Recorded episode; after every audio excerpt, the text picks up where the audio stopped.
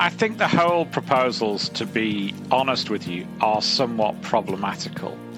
The purpose behind the proposed changes is to make data protection law simpler in the UK. But for many multinational corporations, it'll have the opposite effect. In this episode of Life with GDPR, Tom Fox and Jonathan Armstrong take up changes to the UK data protection regime, which have been recently published and had a first reading in front of Parliament. We go through some of the changes, view why they are so po- problematic, and consider whether the new Prime Minister may change the law before it goes to the next reading. I know you'll find this episode very useful. We're going to have a quick word from our sponsor, and then we'll be back with Life with GDPR.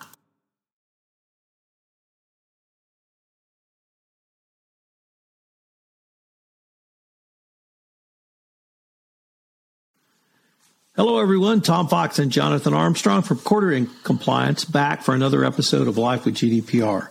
Jonathan, since Brexit, we have anxiously awaited, indeed with bated breath, for the UK data protection regime to be published. Now we have changes to the UK data protection regime. And as we sit across the pond, what have you seen in here that you would wish to raise to data protection, data privacy, compliance professionals, or the greater business executive who might be listening to this podcast? Yeah, thanks, Tom. I think the whole proposals, to be honest with you, are somewhat problematical. The purpose behind the proposed changes is to make data protection law simpler in the UK. But for many multinational corporations, it'll have the opposite effect. And many people will remember the pre GDPR regime where they had to sense check any proposed rollout of an HR application or a new privacy policy or a new marketing campaign in a number of different jurisdictions across Europe. And then when GDPR came in, that was simplified to some extent because the law had a similar effect across the whole of the EU with similar definitions, etc., etc. And unfortunately, the UK proposed regime is going to change that because whilst relaxing requirements in the UK for some things, I think it will create uncertainty and an extra regime for people to have to check. It's fair to say that this is part of, as you said, the UK's response to Brexit. And there's still some lack of certainty about the proposals. And part of that is because, as we speak today, the removal vans are outside number 10. They're packing Boris Johnson's goods into two vans and shipping him out. Of course, there's not that much destruction to him as he's managed to fit in a second holiday in a couple of weeks in Greece, where uh, he's unfortunately unavailable to help with the cost of living crisis in the UK from his sun lounger. But so there's no certainty in some respects that these changes will come in. That will depend on the new incoming Prime Minister. But given the background of both of the candidates, I think we're likely to see these proposals be polished up and become legislation, unless, of course, there's regime change. So there's a number of things that are being tinkered with.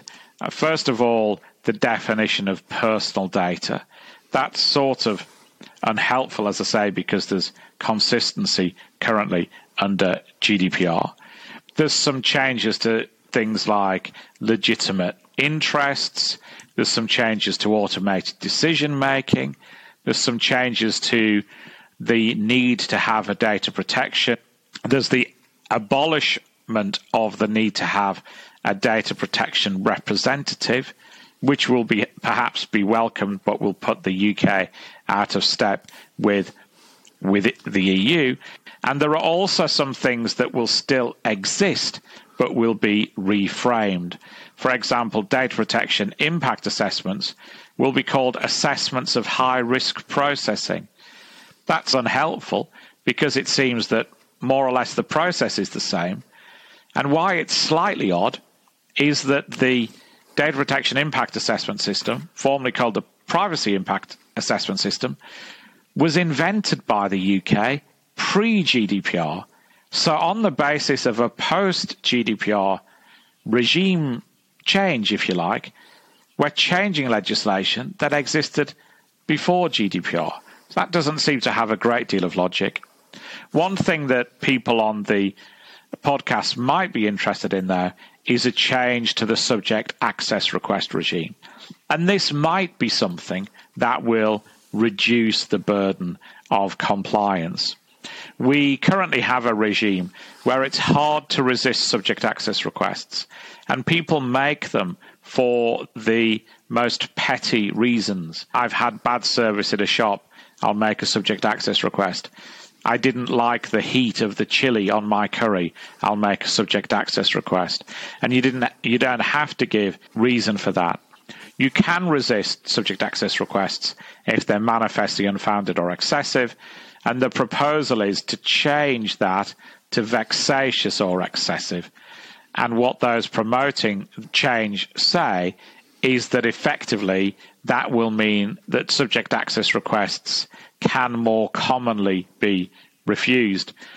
I'm not greatly convinced of that because the burden of proof will still be on the data controller, on the business, to show that a request is vexatious or excessive. That's often hard to prove because you can't ask the applicant their motive. You can only assume it, and then they can ask the regulator or the court to review that and you would have to prove that there was basis for your belief that the request was vexatious. And in some cases, you'll be able to do that, and in others, not so much. There are all sorts of other changes as well. There's some tinkering with cookies, which we just discussed in our last podcast. There's some changes slightly to data transfers there's a sort of proposal at the same time that there might be some sort of regime for the regulator to intervene in complaints between individuals and corporations. But in some respects, we're playing with the periphery of GDPR rather than getting to some of the things that cause organizations the most pain. Breach reporting requirements would be one, for example, there'll still be an obligation to report data breaches within 72 hours, despite the fact that some in the UK thought that 72 hour time limit was too short when GDPR initially came in. So let me uh, let me focus on the word vexatious, Jonathan. In yeah. another life, I actually had to litigate the meaning of that word, and it's right. an incredibly high standard to have to meet far beyond bad faith. Yeah. I, and it, when I did it, I really had no appreciation of how far beyond bad faith it is. And I note here that the change was not to quote in bad faith, end quote. It was to vexatious, which can mm. either mean really bad if you're an evangelical 666 bad or yeah. with really no basis in fact to be able to use the information that you obtain in the situation I had, it, it was a discovery dispute, somewhat similar, but that's an incredibly high standard. And even with the factors they've listed, it seems to me there's not going to be much relief, and there there can indeed be as much litigation over vexatiousness of a potential request as the time and money it would take to respond to the request. I think that's probably right. I think that there may be extreme cases where the courts will have some sympathy, but I think they are going to be relatively few and far between. The uh, as you said, the word excessive continues. And that's where a lot of requests, or not a lot, some requests are resisted at the moment on the basis of excessiveness. So that might be because somebody makes a subject access request every month for free. But you're right that vexatious, I think, is a higher bar. In the UK, we have a process where you can apply to have somebody framed as a vexatious litigant, so they can't bring proceedings again. I don't know the statistics. I would be surprised if there were more than a dozen people a year in the UK who were marked as vexatious litigants. I looked at the list some time ago and it was it was humanly possible to read the entire list of those who'd made a vexatious against whom a vexatious litigant order had been made since time began. So I don't suspect that this is something that data controllers will be able to use a lot. And I agree with you, this is going to be a high bar. And in some respects, even claiming that somebody is a vexatious litigant, a vexatious requester, is not without its difficulties. You have an obligation under GDPR to treat people fairly. So labeling somebody as vexatious when you don't have evidence to prove that they're vexatious could actually be a breach of GDPR itself. So it is it is a sort of concession, if you like, which I think is going to be rarely upheld by the courts unless organizations have really done their homework. Jonathan, let me go to one of the other changes, and that's in what you termed the reframing of data protection impact assessments or DPIAs. And I raise this because we have talked about this topic many times early on when we started this podcast. We tried to articulate yeah. our view that this was a foundational component of any data protection compliance program. As in any compliance program, you have to assess your own obligations and where you may fall in meeting those obligations and then put a plan together to get you to the desired either finish or starting line. Is it, in your view, have they changed either the spirit or the nature of that really foundation to look at your program, whether we call it a risk assessment, whether we call it a data impact or data protection impact? Assessment, or we call it a high impact assessment? I'm not sure if it's not just a rebranding. We had some difficulties with our girls when they were little. They wouldn't eat mushroom soup. They didn't like mushrooms.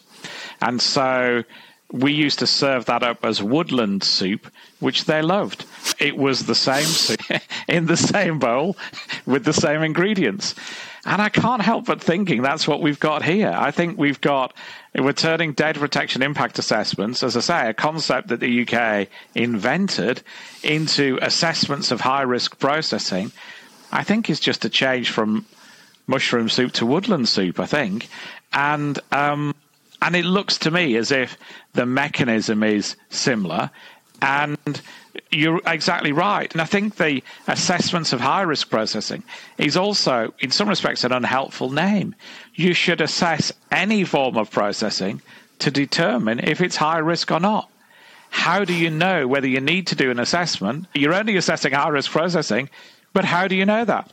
So you're still going to have to do that whole DPIA logic, I think, to work out the impact, work out the measures that you can put in place to reduce that impact, etc., etc.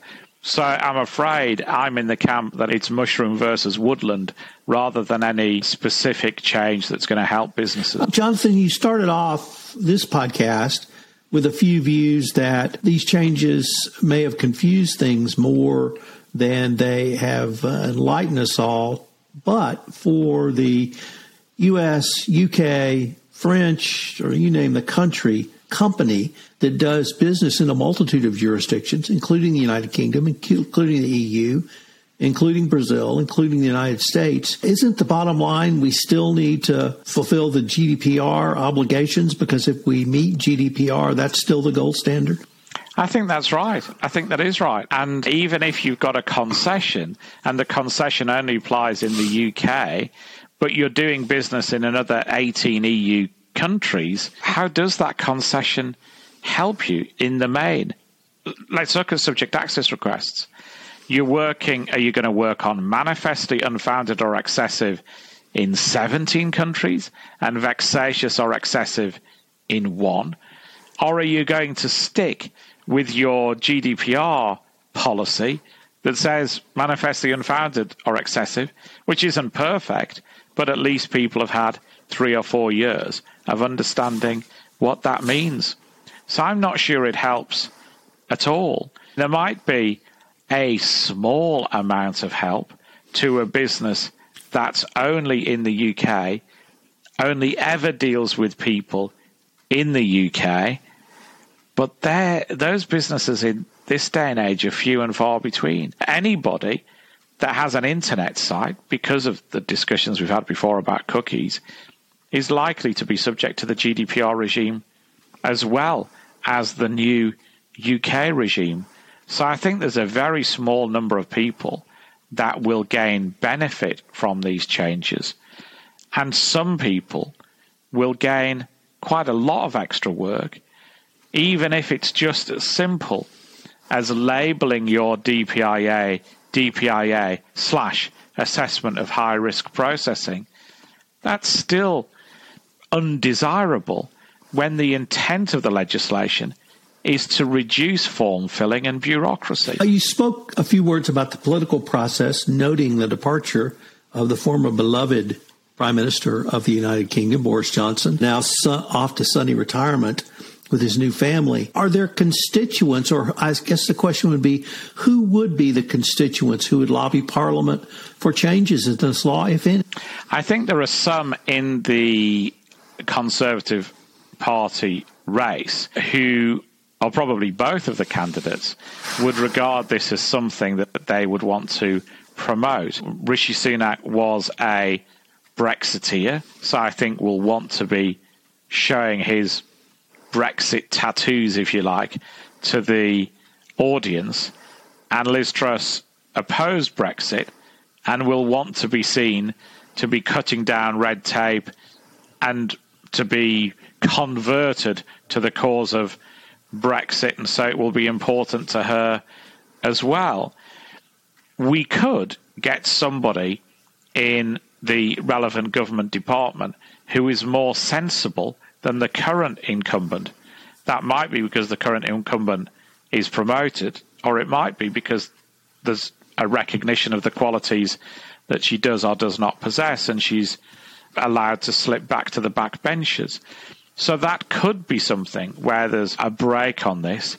It could, of course, be something that isn't allocated that much parliamentary time for debate and so slow wheels through Parliament rather than going through Parliament quickly. But at the moment, there are too many uncertainties to be able to gauge how much of a priority this will be for the new regime. But the process has already started. The first reading of the bill was on the 18th of July. This takes place without any debate. Parliament are going to consider the bill at the second reading stage. There's no date out for that. Of course, Parliament's in recess at the moment. So there's no date for it emerging out of the sausage machine at the other end. But the process has changed. The key thing will be how the new administration deals with any proposed amendments to the legislation. And I think that will be interesting.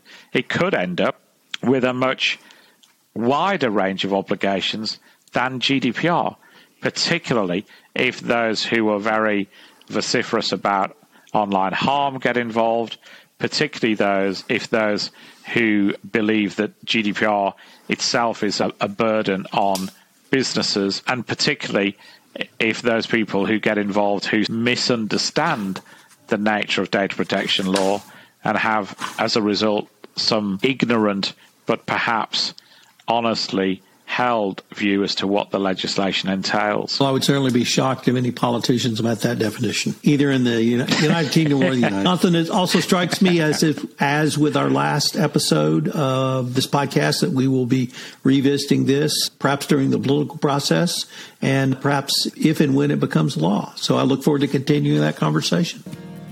Yeah, me too. Thank you. This is Tom Fox. Thank you for listening to this episode of Life with GDPR. We're going to link to the Cordery compliance plan alert on this topic, so I hope you will check that out. The uh, link will be in the show notes.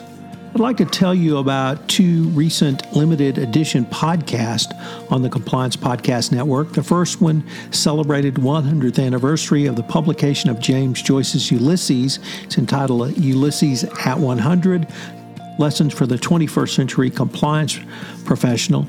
The second is Never the Same Why Business Has Changed Forever after the Russian invasion of Ukraine in five key areas supply chain, sanctions, anti corruption as national security issue, cybersecurity, and ESG. You can check out both of these podcasts on the Compliance Podcast Network. The Ulysses series is under the podcast series Greetings and Felicitations. This is Tom Fox. Thanks so much for joining us, and I hope you'll join Jonathan and I again where we take up another issue around GDPR.